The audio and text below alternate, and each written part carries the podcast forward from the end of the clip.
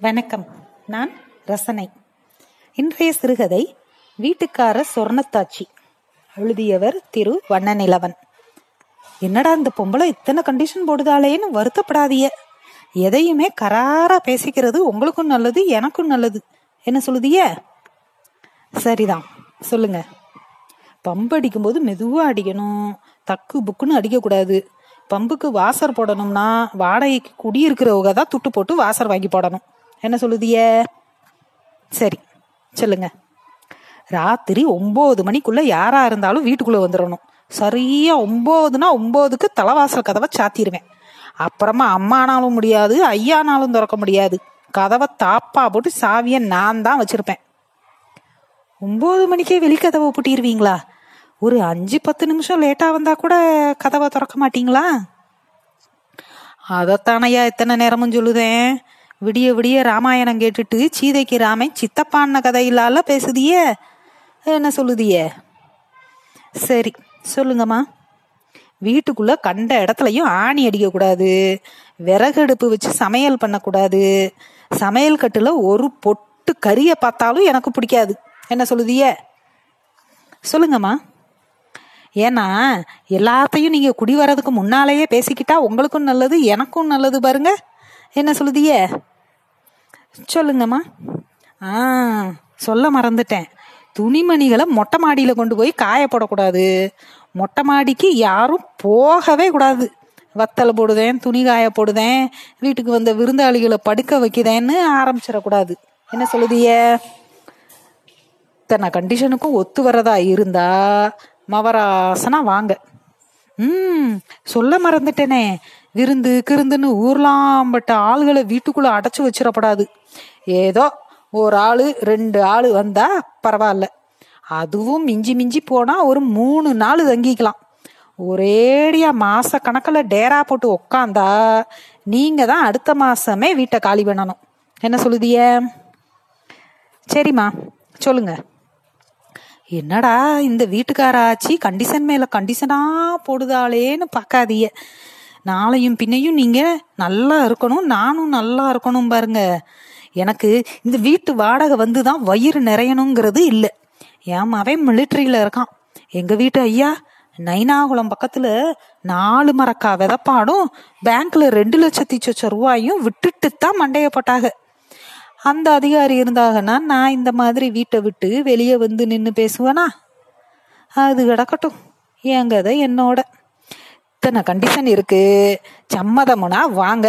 இங்க இருக்கிற எல்லா குடித்தனங்களும் இப்படித்தான் இருக்குதுங்க என்ன சொல்லுதிய சரிம்மா வீட்டு வாடகை.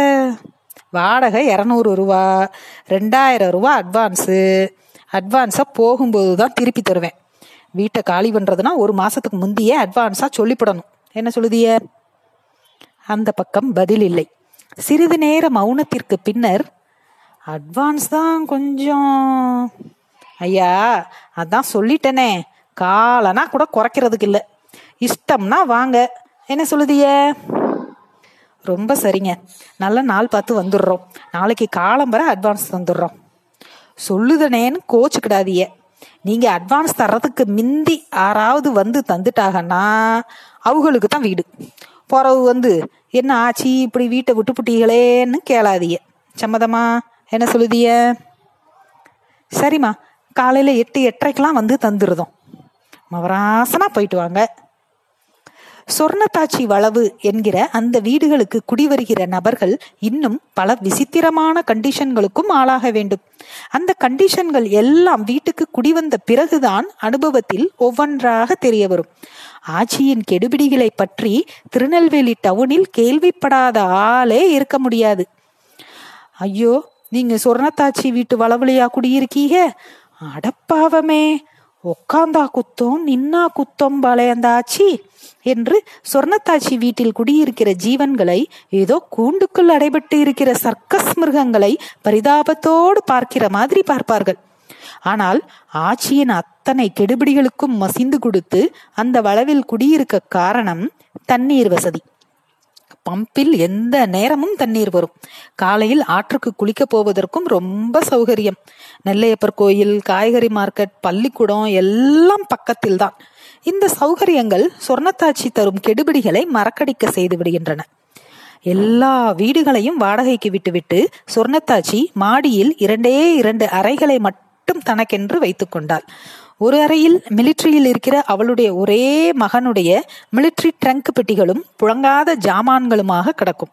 இன்னொரு அறையை தான் புழங்கி வந்தாள்.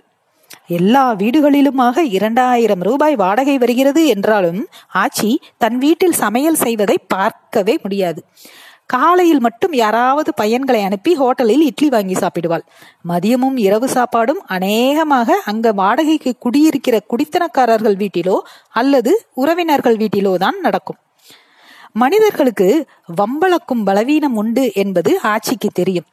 யார் யாருக்கு எந்த மாதிரி வம்புகள் பிடிக்கும் என்பதும் ஆட்சிக்கு கரதல பாடம். இரண்டாவது வீட்டில் குடியிருக்கிற கோமதி நாயகமும் அவர் பொஞ்சாதியும் சினிமா பைத்தியங்கள். அவர்கள் வீட்டுக்கு போனால் தியாகராஜ பாகவதர் காலத்து சினிமா கிசுகிசு வரை அவிழ்த்து விடுவாள். குழாயடி வீட்டில் குடியிருக்கிற கௌரிக்கு வேம்படி தெருவில் இருக்கிற அவள் நாத்தனாரை பற்றி பேச ஆரம்பித்தாலே போதும். சோறு தண்ணீர் கூட வேண்டாம். சொர்ணத்தாச்சி அவள் நாத்தனாரின் நடை உடை பாவனைகளை கேலி பண்ணி கௌரியை மகிழ்ச்சி கடலில் ஆழ்த்தி விடுவாள். அதற்குள் சாப்பாட்டு நேரமே வந்துவிடும். ஏலா பாத்தியா? பேசிக்கிட்டே இருந்ததுல நேரங்காலமே தெரியல. இரு போய் ரெண்டு வாய் சோத்த அள்ளி போட்டுட்டு வாரேன் என்று மெதுவாக எழுந்திருப்பாள். தவறு தவறு. எழுந்திருக்கிற மாதிரி பாவனை செய்வாள். கௌரி விடுவாளா? அவள் மனதையெல்லாம் சர்க்கரைப்பாகாக இனிக்க வைத்து விட்டிருக்கிற ஆட்சியின் பேச்சை இன்னும் இரண்டு மணி நேரமாவது கேட்க வேண்டாமா? ரெண்டு வா சோத்தை அள்ளி போடுறதுக்காக நீங்க மாடிப்படி ஏறி இறங்கணுமாக்கும். அந்த சோத்தை இங்க உட்காந்து அள்ளி போட்டாத்தான் என்னவா? என்று தட்டில் சாப்பாட்டை எடுத்து கொண்டு வந்து ஆட்சியின் முன்னால் வைத்தே விடுவாள். எனக்கு மக இல்லாத குறையத்திக்கத்தான் காந்திமதி அம்மனே உன் ரூபத்துல வந்திருக்காமா? என்று சொல்லிவிட்டு சாப்பாட்டை ஒரு பிடி பிடித்து விடுவாள். ராத்திரி சாப்பாட்டுக்கு இதே போல இன்னொரு கோமதி அல்லது கோமதி நாயகத்து வீடு. அவர்களுக்கு பிரீத்தியான விஷயத்தை பேசி ஆளை கிரங்கடித்து சாப்பாட்டை முடித்துக் கொள்வாள். ஆட்சிக்கு தெரிய யாரும் அமிர்தாஞ்சனமோ விக்ஸோ தேய்த்து விடக்கூடாது. வாசனை எந்த வீட்டிலிருந்து வருகிறது என்பதை கண்டுபிடித்து அவர்கள் வாங்கி வைத்திருக்கிற பாட்டில் காலியாகிற வரை அவ்வப்போது வந்து வாங்கி தைலத்தை எண்ணெய் தேய்க்கிற மாதிரி தேய்த்துக் கொள்வாள். குடியிருக்கிறவர்கள் ரேடியோ வைத்திருந்தால் போச்சு. ஆச்சி ஒரு ரேடியோ பைத்தியம். ராத்திரி பத்து மணிக்கு ஒளிபரப்பாகும் நேயர் விருப்பத்தில் வாரந்தோறும் திருநெல்வேலி டவுன் சொர்ணத்தம்மாள் என்கிற நேயரின் பெயர் வாசிக்கப்படுவதை கேட்டிருக்கிறீர்களா? அந்த நேயர் நமது வீட்டுக்கார ஆட்சியே தான் தினசரி சென்னை திருச்சி திருநெல்வேலி ரேடியோ நிலையங்களுக்கு நாலாவது வீட்டில் குடியிருக்கிற அர்ஜுனனின் மகனிடம் சொல்லி தனக்கு பிடித்தமான சினிமா பாட்டுகளை ஒளிபரப்ப கேட்டு கார்டுகளை தட்டிவிட்டு கொண்டே இருப்பாள். அந்த தெருவில் நேயர் விருப்ப ஆட்சி என்றே ஆட்சிக்கு பெயர் உண்டு. நேயர் விருப்ப ஆட்சியாக இருந்தாலும் ஆட்சியின் வீட்டில் நூறு ரூபாய் டிரான்சிஸ்டர் கூட கிடையாது. அப்படியானால் ஆட்சி எப்படி தனக்கு விருப்பமான பாடல்கள் ஒளிபரப்பப்படுவதை கேட்கிறாள் என்று உங்களுக்கு தோன்றலாம். இதிலும் ஆட்சியின் சாமர்த்தியமே தனிதான்.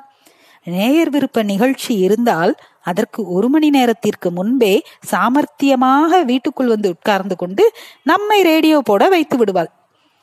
ஆட்சியின் ரேடியோ தொந்தரவு பொறுக்க முடியாமல் வீட்டை காலி செய்து கொண்டு ஓடிய குடும்பங்கள் பல.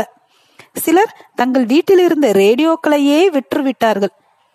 எல்லா வீடுகளுக்கும் தனி மீட்டர் இருக்கிறது. என்றாலும் இரவு அகால நேரத்தில் எந்த வீட்டிலாவது விளக்கு எரிகிறதா என்று ஆச்சி மோப்பம் பிடிப்பாள். எல்லா போர்ஷன்களும் ஓடு போட்டவைதான். இதனால் வீட்டினுள் விளக்கு எரிந்தால் ஓடுகளுக்கு இடையே உள்ள இடுக்குகளின் வழியாக விளக்கு வெளிச்சம் வெளியே தெரியும். ஏலா இம்புட்டு நேரத்துல விளக்க போட்டு என்னமா செய்யற விளக்கன என்ற ஆட்சியின் குரல் கேட்கும் தனக்கு பிடிக்காத குடித்தனத்தை காலி செய்ய ஆட்சி கையாளும் நடவடிக்கைகள் ரொம்ப டிப்ளமேட்டிக்கானவை. இந்த விஷயத்தில் ராஜதந்திரிகள் எல்லாம் ஆட்சியிடம் கைகட்டி நிற்க வேண்டும். யார் யார் எப்படி என்பதை ஆட்சியின் கூர்மையான அறிவு அவர்களுடன் பழக ஆரம்பித்த சில தினங்களிலேயே எடை போட்டு வைத்துவிடும். ஆளுக்கு ஏற்றபடி காலி செய்யும் நடவடிக்கைகளும் இருக்கும். சற்று படித்தவராக விவரம் தெரிந்தவராக இருந்தால் அவர்களுக்கு புரிகிற மாதிரி ஜாடையாக பேசுவாள் கேலி பேசுவாள். அக்கம்பக்கத்தில் உள்ளவர்களிடம் அவர்களை பற்றி அவதூறுகளை கிளப்பி விட்டு விடுவாள் அந்த வீட்டுக்காரர்கள் பம்பில் தண்ணி அடிக்க வந்தால் அவர்கள் காதில் விழுகிற மாதிரி. மனுஷாளுக தண்ணீர் அடிச்சா மெதுவா அடிப்பாக. மாடுங்க மாதிரி தண்ணி அடிச்சா பம்பு எத்தனை நாளைக்கு வரும்? என்று சத்தம் போட்டு சொல்லுவாள். கொஞ்சம் உணர்வுள்ள குடித்தனக்காரர்கள் இந்த அவமரியாதைகளை சகிக்க முடியாமல் காலி செய்து கொண்டு ஓடி விடுவார்கள். எதற்கும் மசியாத கடோத்கஜர்களை விரட்ட ஆட்சி கையாளும் நடவடிக்கைகள் அவர்களுடைய குணத்துக்கு ஏற்ற மாதிரி இருக்கும். வீட்டு புரோக்கர்கள் மாதிரி வீட்டை காலி செய்து தருவதற்கும் பழையப்பேட்டைக்கு பக்கத்தில் சில புரோக்கர்கள் இருக்கிறார்கள். சம்பந்தப்பட்ட குடித்தனக்காரர்கள் வேலைக்கு போய்விட்டு திரும்புகிற வழியில் குடித்துவிட்டு அவர்களை வம்பு சண்டைக்கு எழுப்பார்கள். ஒருத்தன் ஆச்சி வீட்டுல இருந்துகிட்டு காலி பண்ண மாட்டேங்கிறியா ராஸ்கல்? என்று சத்தம் போடுவான். இதற்கும் மசியாத ஆட்களை வீட்டுக்குள் புகுந்து சாமான்களை எடுத்து போட்டு விரட்டி விடுவார்கள். ஆச்சி ஆச்சி யாரோ உங்க வளவுல வீடு வாடகைக்கு இருக்குதுன்னு சொன்னாங்க வீடு கிடக்குதாச்சி என்று விசாரிக்கிறார்கள். ஆறு. அட ராமையாவா? உனக்கு இல்லாத வீடாப்பா. வா வீட்டை வந்து பாரு பிடிச்சிருக்குதா பாரு. அப்புறமா வாடகையை பத்தி பேசுவோம். செத்த முந்தி கூட ஒருத்தர் வந்து பார்த்துட்டு போனாரு. நீயும் பாரு யாரு மிந்தி அட்வான்ஸ் தாரிகளோ அவங்களுக்குத்தான் வீடு. என்ன சொல்லுதிய நன்றி.